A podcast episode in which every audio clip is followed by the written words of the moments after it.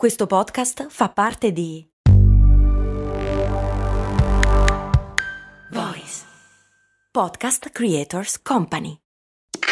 Questo ascolto è supportato da New Balance. Ciao, sono io, Max Corona, e sono davvero onorato di tenervi compagnia con le mie storie nella vostra vita. Spesso quando ci incontriamo mi dite che ascoltate storie di brand mentre correte.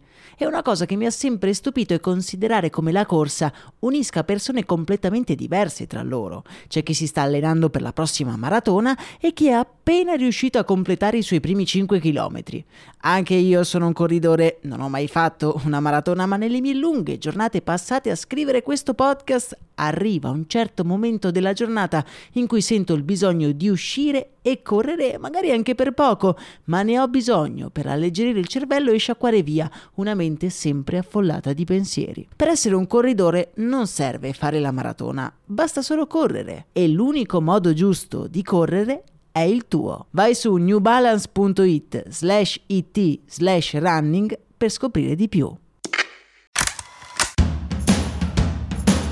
Bentornati in una nuova avventura, miei cari e miei care. Io sono Max Corona e oggi vi voglio portare nella pazza storia che sta dietro uno dei miei prodotti preferiti. Oddio, non so se li definirei proprio preferiti, ma comunque uno di quei prodotti che consumo sicuramente di più. Appena ne compro un pacchetto non sono contento finché non le ho finite tutte. Ma da dove arriva il chewing gum, quel prodotto che mastichiamo, mastichiamo, mastichiamo e mai finiamo? Beh, non ci resta che tornare indietro nel tempo. A dire il vero, dobbiamo tornare parecchio indietro nel tempo. Il desiderio di masticare è qualcosa di, possiamo definire, ancestrale e le prime tracce di questa pratica, ovvero di masticare solo per il gusto di farlo, le possiamo riscontrare addirittura nel Neolitico. Cioè, amici miei, nella preistoria più buia c'era già qualcuno che masticava la gomma. In realtà non masticava la gomma, ma il catrame di corteccia di betulla. Catrame che aveva anche delle proprietà antisettiche e medicali. I primi ad utilizzare la gomma furono gli Aztechi e gli Inca. In particolare utilizzavano un tipo di gomma molto particolare che si chiamava cicle. Usanza simile c'era anche in Grecia, infatti venivano masticate delle gomme che erano ricavate da un arbusto chiamato lentisco. Ok, voi mi direte, si andavano a prendere le resine e le cortecce degli alberi, ma queste sono molto diverse dai moderni chewing gum. La gomma da masticare moderna si è sviluppata prevalentemente negli Stati Uniti. I coloni del New England ripresero questa usanza dai nativi americani. In particolare nel 1848 un tal John Curtis crea la prima gomma da masticare che viene poi commercializzata. Negli anni seguenti il mercato risponde positivamente e decide di abbandonare la gomma di abete rosso ed utilizzare la cera di paraffina. Cosa curiosa è che per tenere il sapore, diciamo, gradevole, di solito chi masticava la gomma teneva sempre a portata di mano un piattino di zucchero a velo per intingerla di tanto in tanto per mantenere appunto il sapore piuttosto gradevole. La gomma come la conosciamo oggi però nasce solo nel 1871 ed è opera di un bizzarro inventore e imprenditore chiamato Thomas Adams.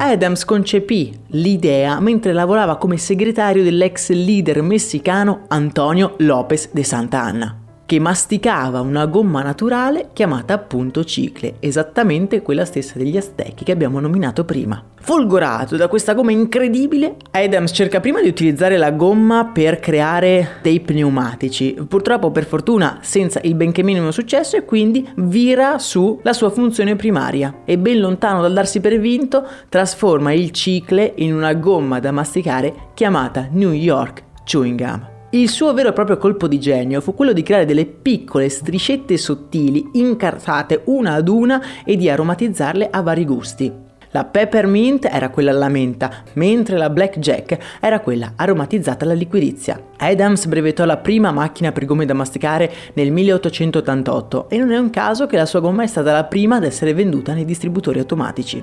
Distributori automatici che tra parentesi hanno anche loro una storia incredibile. La trovate nella playlist dedicata di questo podcast, tutta dedicata alle invenzioni e alle innovazioni. Ve la linko nella descrizione.